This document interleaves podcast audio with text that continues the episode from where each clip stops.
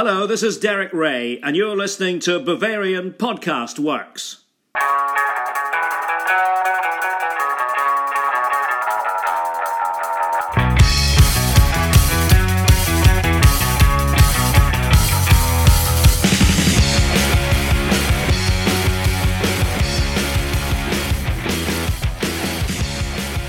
Hello, and welcome to yet another episode of Bavarian Podcast Works. My name is Jake Fenner. I'm very glad to be coming to you in the middle of my finals week. Sorry for the delay, but because I am kind of swamped for the time being, we are not going to be pushing out a Der Ausblick episode, but we're bringing this to you guys. And don't worry, we will talk about the upcoming game against Mönchengladbach a little bit later. But uh, first, I am joined by my colleague and my brother in arms, Tom Adams. Tom, how are you doing today? I am doing well. Had a good Thanksgiving. I hope you did as well, and all of our followers out there uh, and listeners. If you do celebrate Thanksgiving, I hope you uh, thoroughly enjoyed some uh, justifiable overeating and, and, time with your families. Very empathetic to you and uh, going through all of your finals. Uh, I remember those days in college. They're definitely not fun. Very stressful times. Uh, trying to land cram a lot of uh, studying and you know schoolwork into a short period of time. but nonetheless, very happy to be be back on talking Bayern and footy with you now, today we're going to get into what should be a very, very packed episode.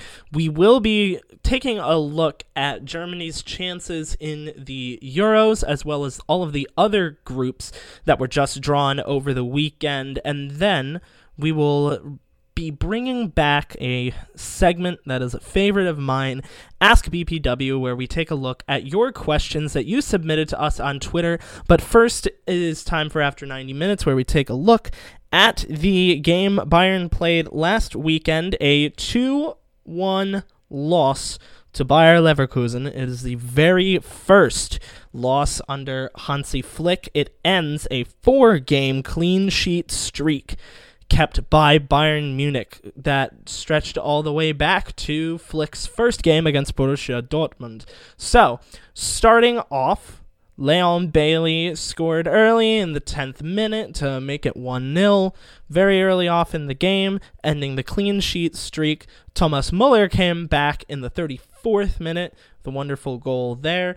But one minute later, Leon Bailey scored on another breakaway yet again to make it two to one, and not even a Jonathan Tah red card could prevent what was a very frustrating day for Bayern Munich, who dominated possession 75 25, dominated shots 23 to 11, dominated shots on goal 11 to 7, and Leverkusen kind of played a sloppy game, of course, with that red card. In addition to that, they had three yellow cards and they had 16 fouls. But Lukas Hradecky, the goalkeeper for Bayer Leverkusen, coming in with 10 saves on the game. Just a phenomenal day for him. Tom, what are your thoughts on each of the goals, and what did you think overall of Bayern's performance despite the unsavory result? Well, definitely by no means was it the worst performance in the world uh, from Bayern Munich. I just think the one glaringly obvious statistic that sticks out uh, in my mind and probably a lot of people's minds uh, from this game was just missed chances, ruining those missed chances. You know, as you mentioned, we we virtually outplayed Leverkusen in every category. I think it was officially uh, recorded as Bayern having nine shots on target, three of which uh, struck the woodwork. Um, and one of those is obviously including Muller's goal. But you know, especially in the second half, once um, Hansi Flick decided to make some substitutions uh, and bring both uh, Kingsley Coman, uh, Thiago, and also, excuse me, uh, uh, Coutinho on. I think the second half we played much better and, and offered much more of an attacking threat. You know, I, I did write in my observations piece after this game, perhaps you know, given the uh, the high line and the pace that Leverkusen offer going forward, you know, with uh, Kevin Volland, Leon Bailey, uh, Moussa Diaby, and uh, Amiri, I thought those guys did a fantastic job implementing the the high press against Bayern and getting us into uncomfortable situations, you know, and being those outlet players transitioning from defense to attack. That's that's kind of how Leverkusen's first goal happened, I felt bad for Davies because he had such a good start to the game. You know, he won quite a few foot races against uh, Moussa Diaby on that right flank uh, for, for Leverkusen, and I thought Davies was going to go on to have a great game, but for Leverkusen's first goal, he kind of just gave away possession cheaply. Um, and then two passes later, Leon Bailey was in um, and basically demonstrated what will happen if you actually take the most of your chances, unlike Bayern in this game. You know, Leon Bailey has two shots, two goals, both expertly taken.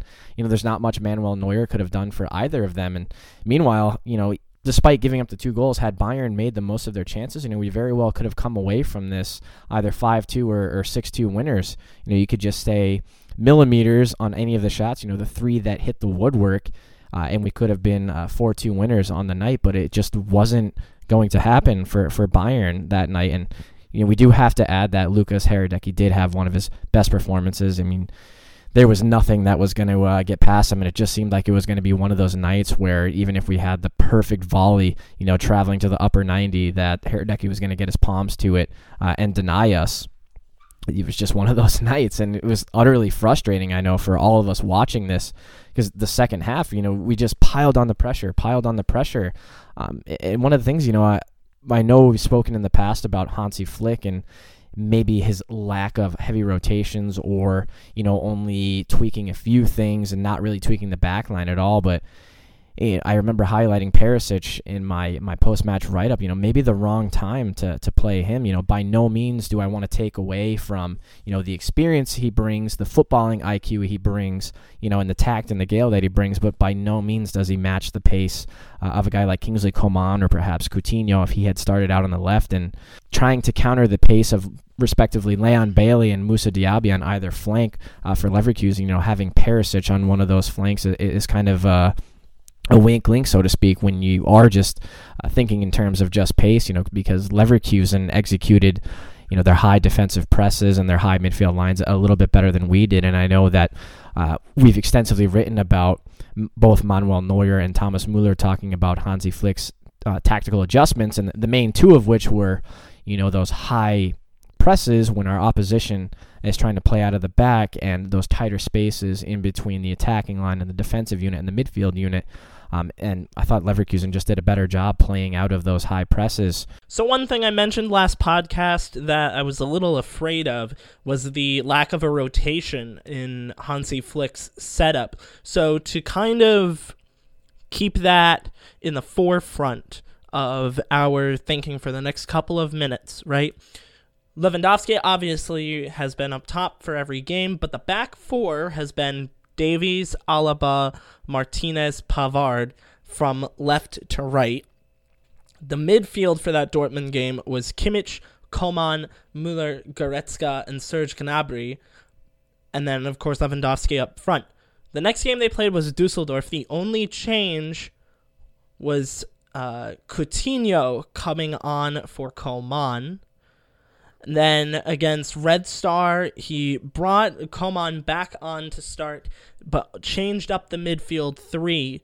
And then for this game against Leverkusen, uh, he swapped Perisic for Coutinho, who he played against Red Star. He brought on Muller for Thiago, who he played against Red Star, and Coman came back on uh, in that game. So there's little rotation going on and I was a bit afraid that this back line, which has been hampered by injuries, could get tired and with the inexperience of some of the players in certain positions, i.e., Martinez at center back, not that he's inexperienced, but it isn't his natural position.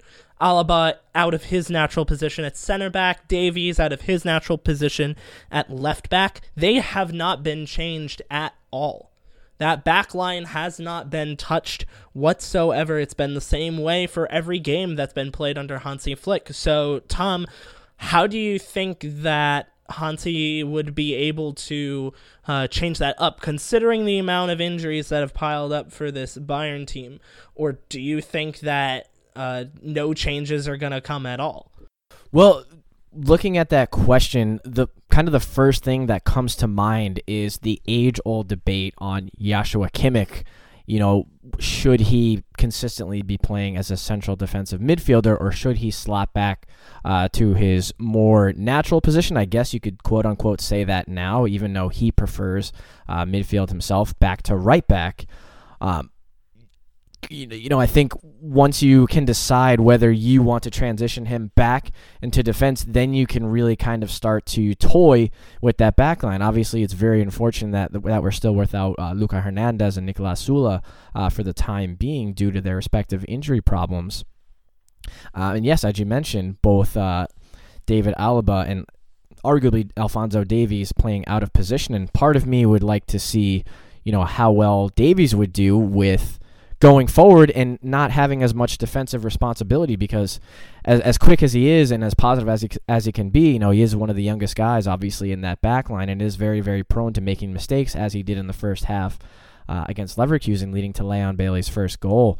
So I think there definitely is room for rotation. I'm not sure if Hansi Flick was just too impressed with what he's seen in training and with what he saw in the first four results, sticking with that same back line, but you know, I think well and truly the honeymoon period is really over for that, especially with um, the result against Leverkusen. And I think that a lot of fans like us uh, will be perhaps baying for a change.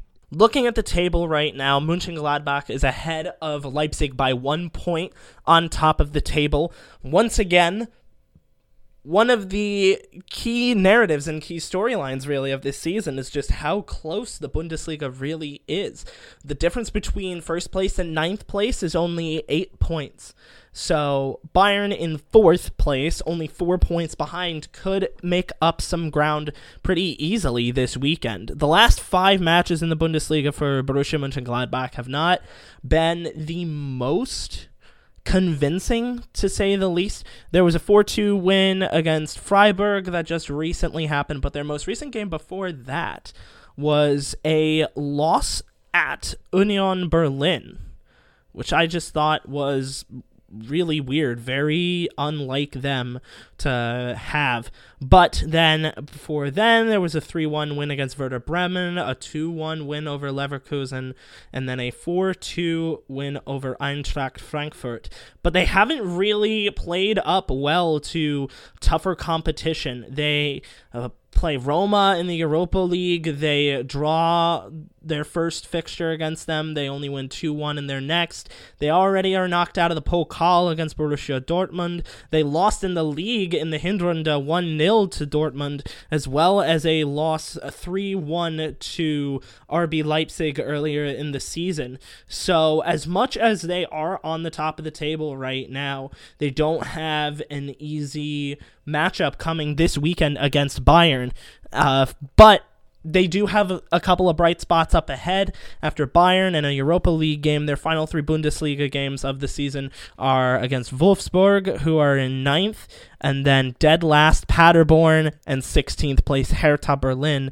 Meanwhile, Bayern Munich after this game play Werder Bremen, who are 13th in the table, a lot worse than they were at the start of the season. Then sixth place Freiburg, and then currently ninth place Wolfsburg. So, Tom, uh, how do you just very quickly? How do you think this game is going to go? What should we look forward to?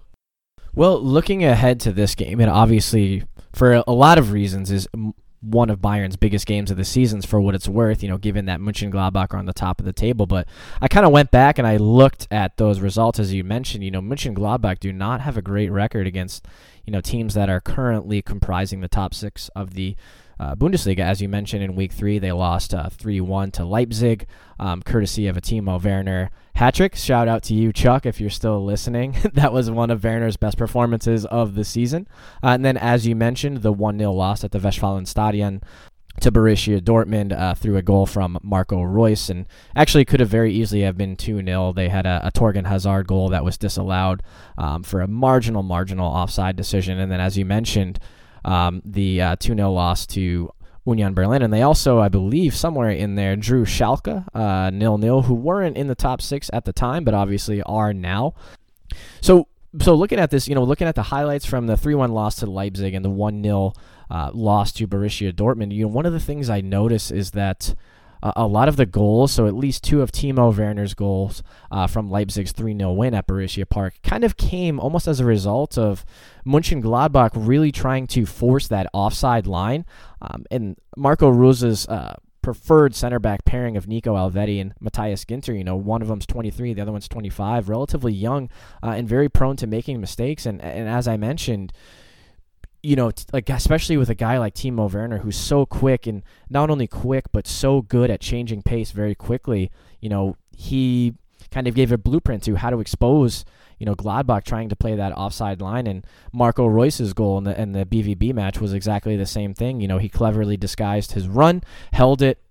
It was found perfectly, slotted it just under Yann Sommer. So I think that's one thing that Bayern really need to uh, look at exposing uh, when they do come up against uh, Mönchengladbach this weekend. But at the same time, I know we, we were we were talking earlier. You know, Bayern do have those bogey guys who just always play well against us. Uh, Alassane Pléa is one of them. You know, we all remember that 3 0 last year at the Allianz Arena, and I, I can just picture Marcus Thuram being one of those players as well, perhaps even Breel Embolo. You know, they're threats that we have to worry about. And, you know, as we were just discussing with the defensive line, you know, a lot of the potential rotations that Flick might make. Um, could be really important in that respect and in, in thwarting those pacey guys coming forward at us. So we're going to go ahead and take a quick break and when we come back we're going to look ahead to the Euro tournament this summer. Welcome back, and now we are going to go ahead and take a look at something that was recently announced, not this upcoming weekend, but the weekend before the groups for the Euro 2020 tournament. Now, if you may recall, the tournament's being played at multiple different venues across Europe as opposed to one country. Then Germany will take over in 2024. But for now, we are set with these groups. And Tom, I want to hear your reactions just to uh, just the first thoughts off the top of your head to each one of these. So, Group A, we have Turkey, Italy, Wales, and Switzerland it, it, seems to me like a relatively tough group, uh, just by the looks at it. That Wales team should be interesting. Switzerland's always been doing well at the last World Cups. Turkey has been kind of hit or miss recently, but the Euros seem to be their tournament, and Italy, of course, are doing phenomenally. What do you think? The first thing I think of when looking at this group is everyone will remember that uh, that amazing run that Wales had in Euro 2016, and will they be, be able to match that and go as far as they did? Um, while they do have some difficult teams, you know they have every chance of progressing. Um, but uh, if I'm a betting man, and I'm going to try and pick who's going to go out of that group, my money would be on both uh, Italy and Switzerland, both of whom had fantastic qualifying uh, campaigns, getting out of uh, difficult groups. Um, but it's one of those things you never want to write anybody off. But you know, when push comes to shove, I do think that Italy and Switzerland are the two uh, more powerful teams. You know, again with the Welsh side, uh, a lot of it's going to depend on who's going to stay healthy. You know, who's going to be available um, when that time does come for uh, the roster to be named. But nonetheless, you know, as a neutral, um, other than rooting for uh, Germany, I would uh, I would like to see them make it out of that group just as they had done so well in Euro 2016. But yeah, Group A is going to be very interesting. We're going to have some great matches right off the bat. Moving on to Group B, we have Denmark, Finland, Belgium, and Russia. Russia, Belgium, and Denmark all made it to the knockout stages of the 2018 World Cup, and Finland qualified for their first ever major tournament off of great performances from players like Norwich City's Teemu Pukki, who's been having a up and down kind of start to his Premier League season. He started off really hot, but then afterwards his goal production slumped down. Uh, to me, I think that Finland probably won't do as well in this tournament. I'm looking more at Belgium and Denmark, with Russia possibly being one of those third place teams. Tom, what are you thinking? Yeah, Pukki party in the beginning of the season in the Premier League, and then everyone goes to get him on the fantasy team, and he decides, you know what, I'm gonna take the Pukki party from Norwich City uh, to my country for Finland, so I can get our our uh, excuse me, our proud nation of Finland to our first uh, international tournament. Uh, but that aside, you know, I, I'm not looking at any stats. This is just going off of sheer memory. I'm pretty sure Belgium had probably like the best qualifying campaign, absolutely swept everyone aside uh, in their group. I have no doubts they're going to come out uh, winners of this group. Um, and I would love to see either uh, Russia or Finland uh, come out with them. Uh, the only reason I say that is because Denmark um, progressed from the qualifying group um, partially at Ireland's uh, expense. In addition to Germany, I do like to root for England and Ireland just because uh, my heritage, that's pretty much where all of my family is from, more so Ireland. So I do hope they're able to make it in via the playoff route, but Denmark for Ireland has always been one of those bogey teams. They were n- never able to get a result uh, against them in the qualifying stages, uh, both for this, for um, Euro 2020, and for World Cup 2018 uh, in, in, the playoffs. They absolutely bashed us at the uh, the Aviva Stadium in Dublin. Um, but nonetheless, yeah, it would be great to see Teemu Pukki on one of the world's biggest stages. I, have loved watching uh, a lot of him for Norwich City this team. He's a real gritty, um, real old-fashioned style center forward. I would love to see him bang in some goals. They definitely Finland will have it up against them getting out of the group uh, against Belgium, Russia, and Denmark. But yeah, you know, mark my words, Belgium easily going to top this group. Uh, it's just a matter of who's going to finish in second place and uh, secure that progression. Moving to Group C, a group that I think is probably the weakest out of everybody. It is the Netherlands, Ukraine, Austria, and then the winner of playoff Group D, which is the winner of Georgia versus Belarus and the winner of North Macedonia versus Kosovo. So there are a couple of groups with these really weird playoff uh, systems.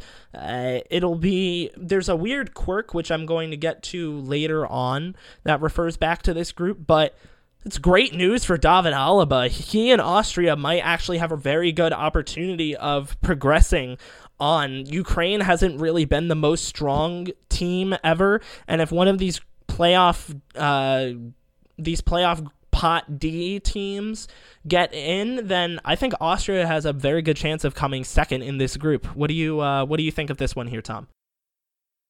Yeah, just to echo what you said, very very happy for David Alaba and Austria. You know, especially with the way the group has transpired.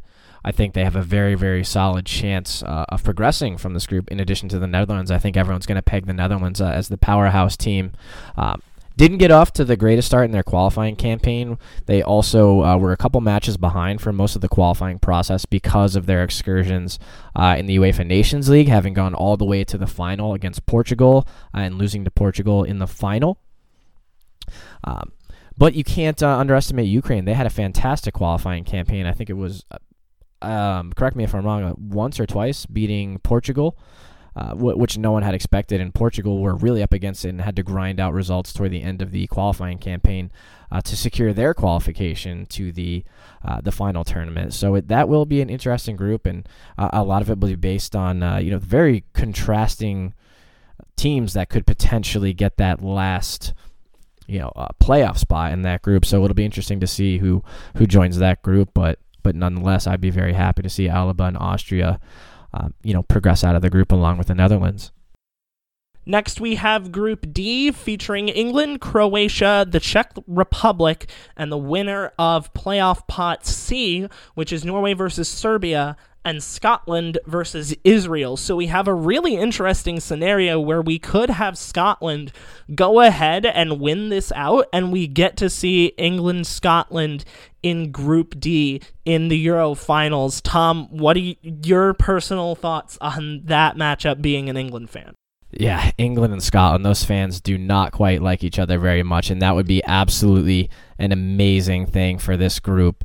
They've produced, uh, I believe it was World Cup 2018. They had a qualifying match against one another at Hampden Park, and it was one of the, the most exciting matches that I had seen in, in World Cup qualifying. And it's very interesting that in this group, England are playing A, uh, the team that beat them in the semifinals in the 2018 World Cup in Croatia, uh, and B, the Czech Republic, one of the teams they had very, very uh, different results against in the qualifying campaign. One of which was a, I believe, was a five-one or a five-two win uh, at Wembley, uh, and the other in Prague was actually a two-one loss. um, against a very, very young and relatively inexperienced Czech Republic team.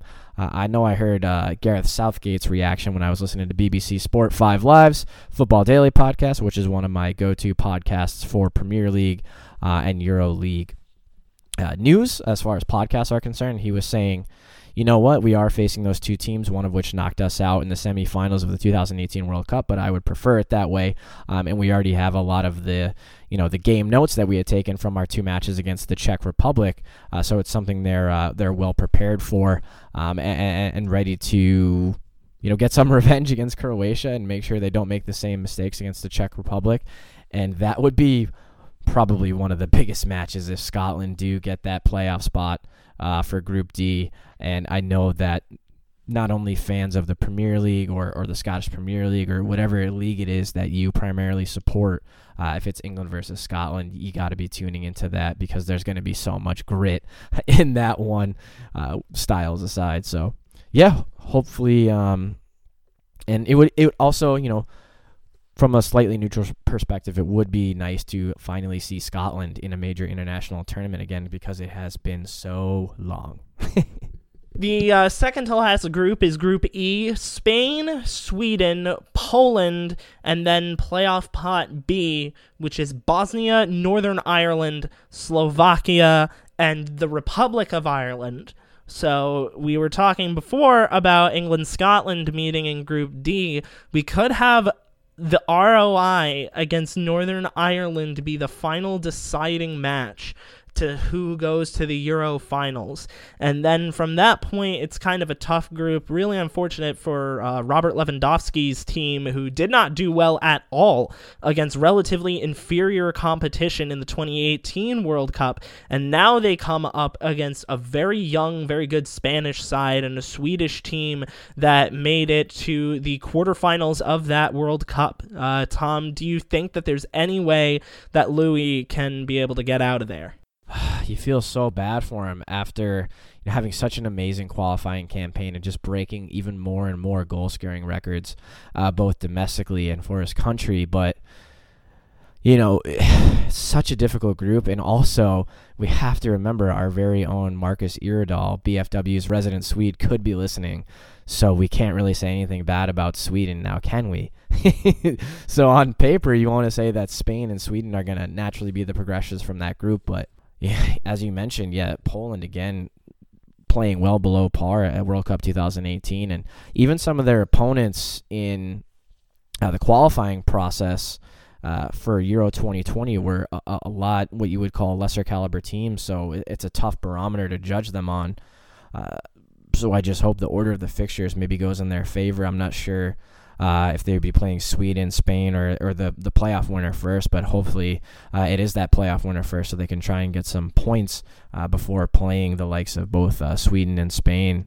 That's just very tough. It's it just seems like an uphill battle for Lewandowski. But you know, maybe that's what he needs. Maybe um, an uphill battle with uh, higher caliber teams will be a bit better than going against uh, uh, Japan, Senegal, and whoever else it was in the World Cup. I'm now immediately drawing a blank. But you catch my drift. I believe it was Colombia with them in that group. Uh, but n- now we get to move on to the last group, Group F, which makes no sense in the world. It makes no damn sense to have Germany, the 2014 World Cup champion, France, the 2018 World Cup champion, and Portugal, the winner of the Nations League and the most recent Euro, in the same pot together, in the same group together. It's just absolutely mind-boggling. It's going to make for some amazing football, but it makes it makes no no sense at all. Uh, there is this weird quirk in the system that does involve this group because the fourth team would be the winner of playoff A, which is Iceland versus Romania and Bulgaria versus Hungary.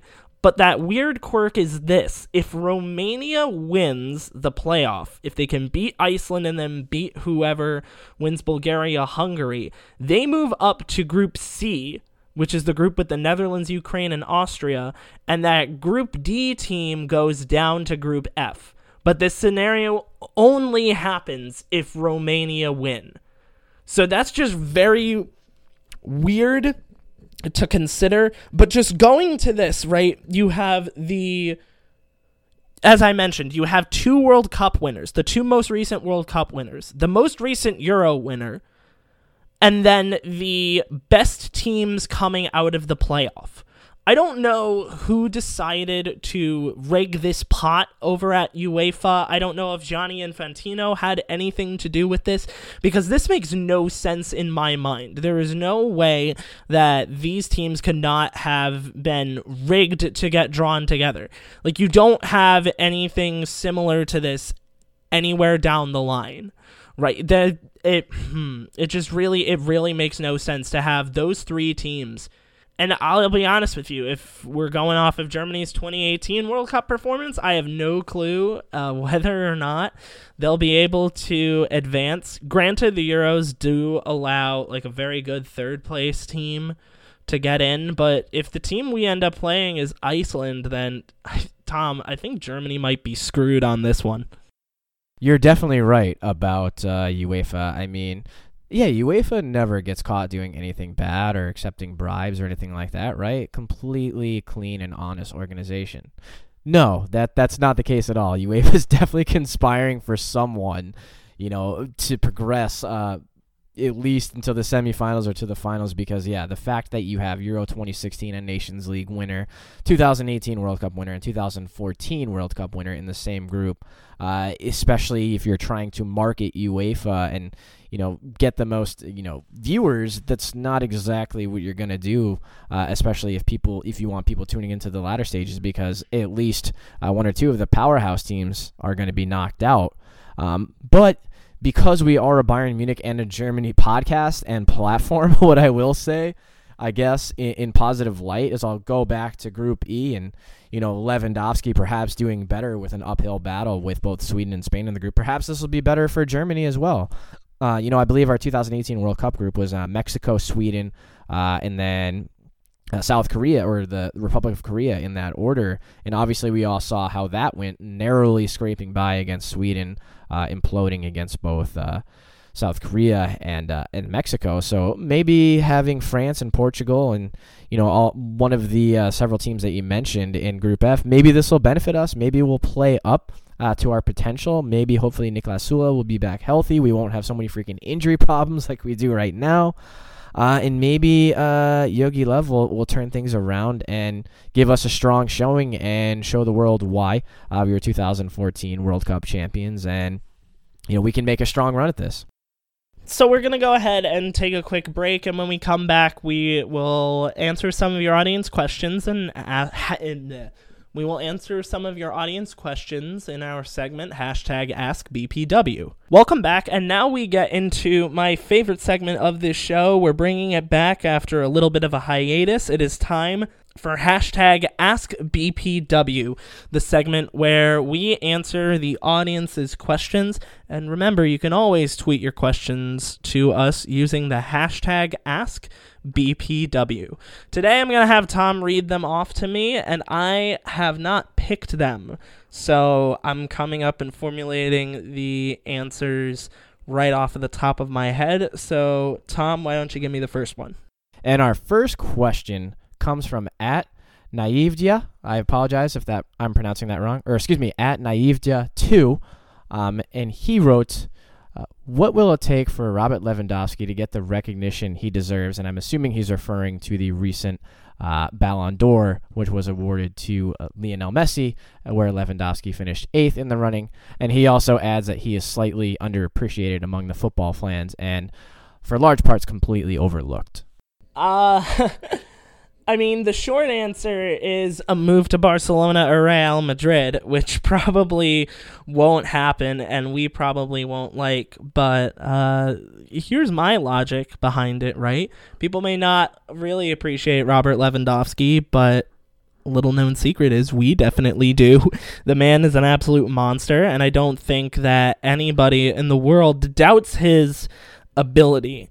But a lot of the situation with France football picking the best player in the world with the Ballon d'Or a lot of it has to do with not only just performance in terms of continental and in terms of club, but it also has to deal a lot with how teams perform uh, internationally, how how teams how players perform with their national teams, right? So you can go ahead and look at Lionel Messi. Yes, he didn't really go far in the Champions League. He did win La Liga.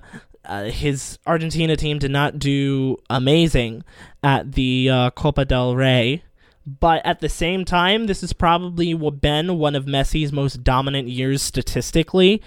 Um, we take a look at Virgil van Dijk. Not only did he help Liverpool get to the Champions League final and win it, but he also had a pretty good campaign in the Nations League with the Dutch. Uh, Ronaldo came in third. He didn't really have a great season. Uh, he probably had his one of his lowest production seasons in a while in his first year at Juventus, but they did win Serie A. They had a pretty decent Champions League run, and of course, he led Portugal to the Nations League title. And then we look at Lewandowski. He won the Pokal and the Bundesliga but at the same time, he was the best player on a very, very poor performing Polish side in the 2018 World Cup, but that's last year, not this year. And then Poland didn't really do much better in their European qualifications despite their roster full of talent. So I think that Lewandowski definitely shouldn't have come in 10th that that I will that I will agree with. He should not have fallen that far down uh, the pecking order. But I will say this: if anybody takes a look at Robert Lewandowski's stats in uh, the Bundesliga, in the Champions League, in uh, the Deutsche Pokal, uh, and says that he's not one of the best, if not the best strikers in the world, they're completely wrong. I would say that you'd be completely wrong if you said that he wasn't the best striker in the world. So as long as we in Munich know that and we can keep that as our like little secret, then uh, we can appreciate him all he wants. We don't need the love and admiration of the world when Robert Lewandowski is scoring in 11 straight uh, Bundesliga games. We don't need the world to appreciate him because we appreciate him enough as it is because he's doing the job that we all want and expect of him to do. So I would probably take league titles over uh, popularity contests, but uh, that's just me. What about you, Tom? But yes, I, I do agree with you on, on all accounts.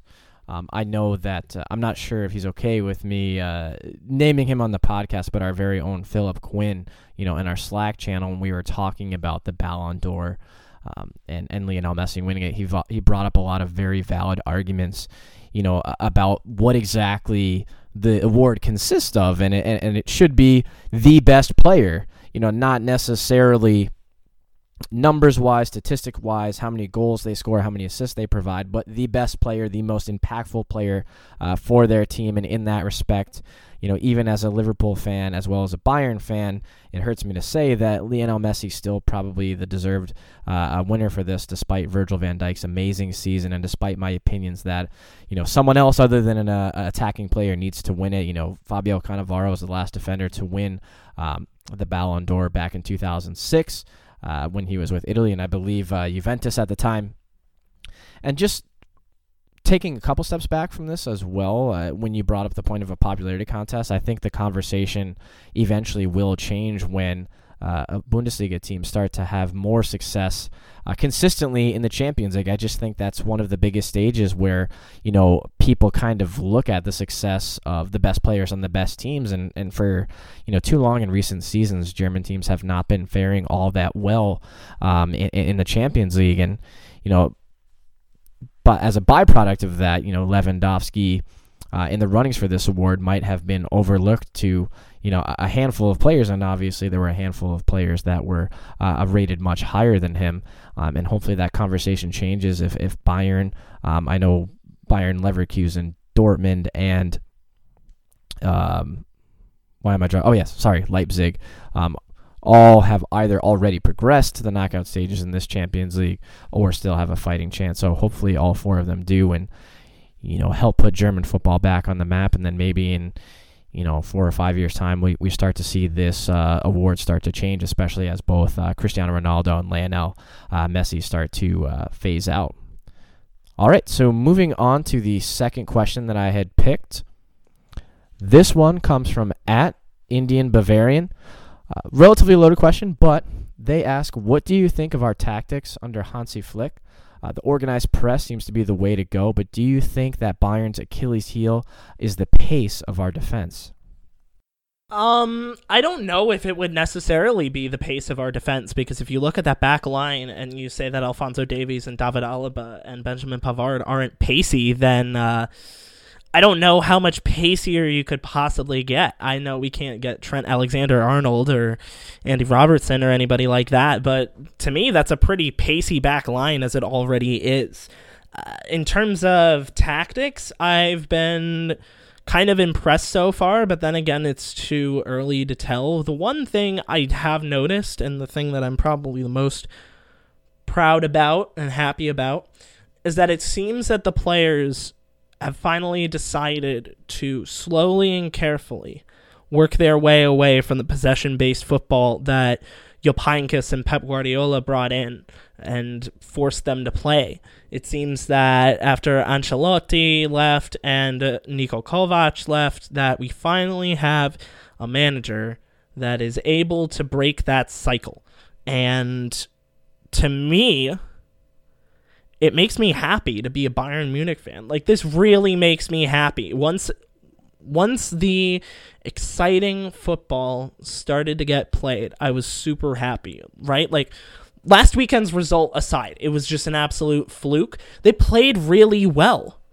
23 shots uh, is a lot pressing and attacking football is now going to be the name of Bayern Munich's game, at least as long as Hansi Flick is in charge.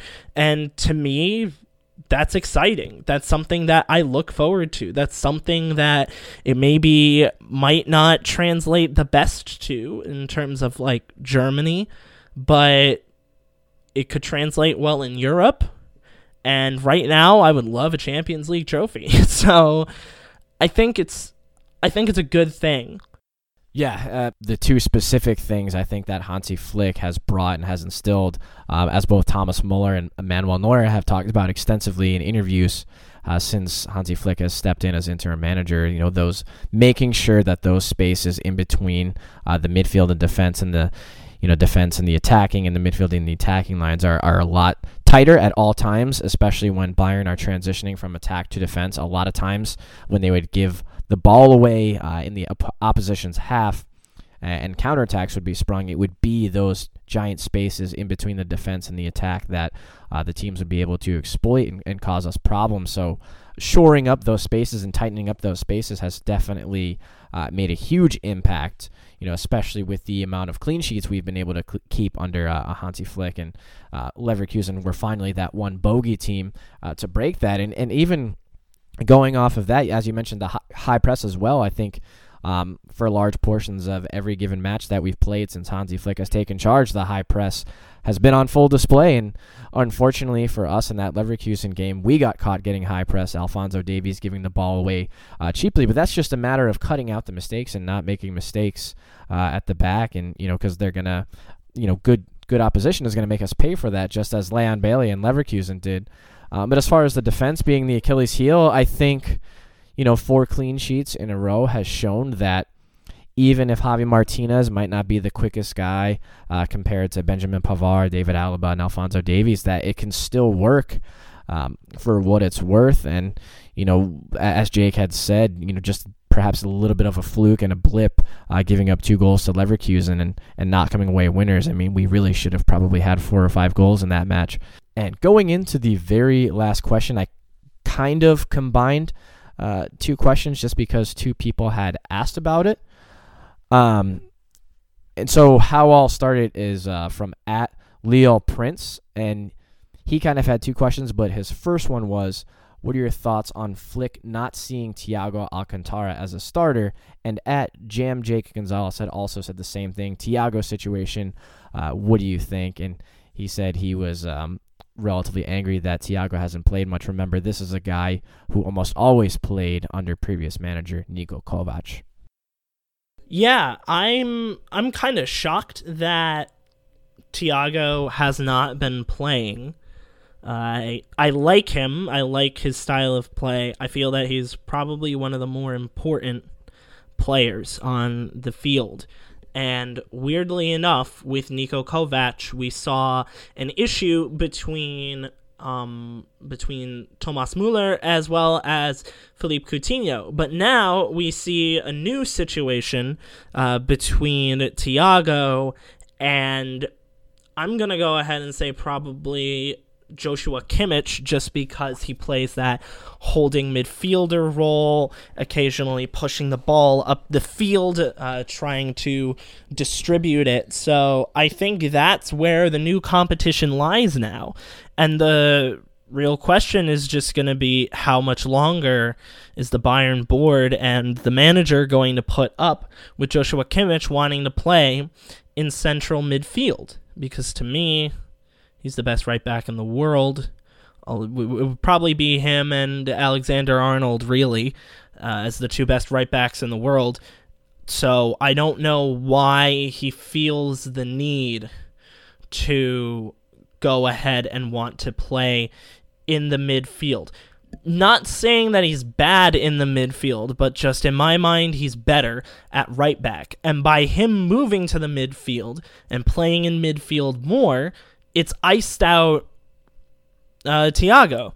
It's not terribly great that he iced out Thiago. He's probably one of the best ball distributors that Bayern Munich has, and it's really sad and disappointing to see him not there anymore. But uh, yeah, for now, I hope that uh, I hope that he can come back and that he can prove himself to Flick. You'll always have this situation with any new manager, really, though. That's one thing that we uh, we forgot to mention, right? Every player under a new manager kind of needs to prove themselves. Uh, and with Hansi, he had been around for a while, so he knows what Thiago can do. So I don't think it's a situation of Thiago needing to prove that he's capable. I just think Thiago needs to prove that he can fit into the system good enough to bump out uh, Kimmich. And so far, he hasn't done that because Kimmich has put in a couple of really good performances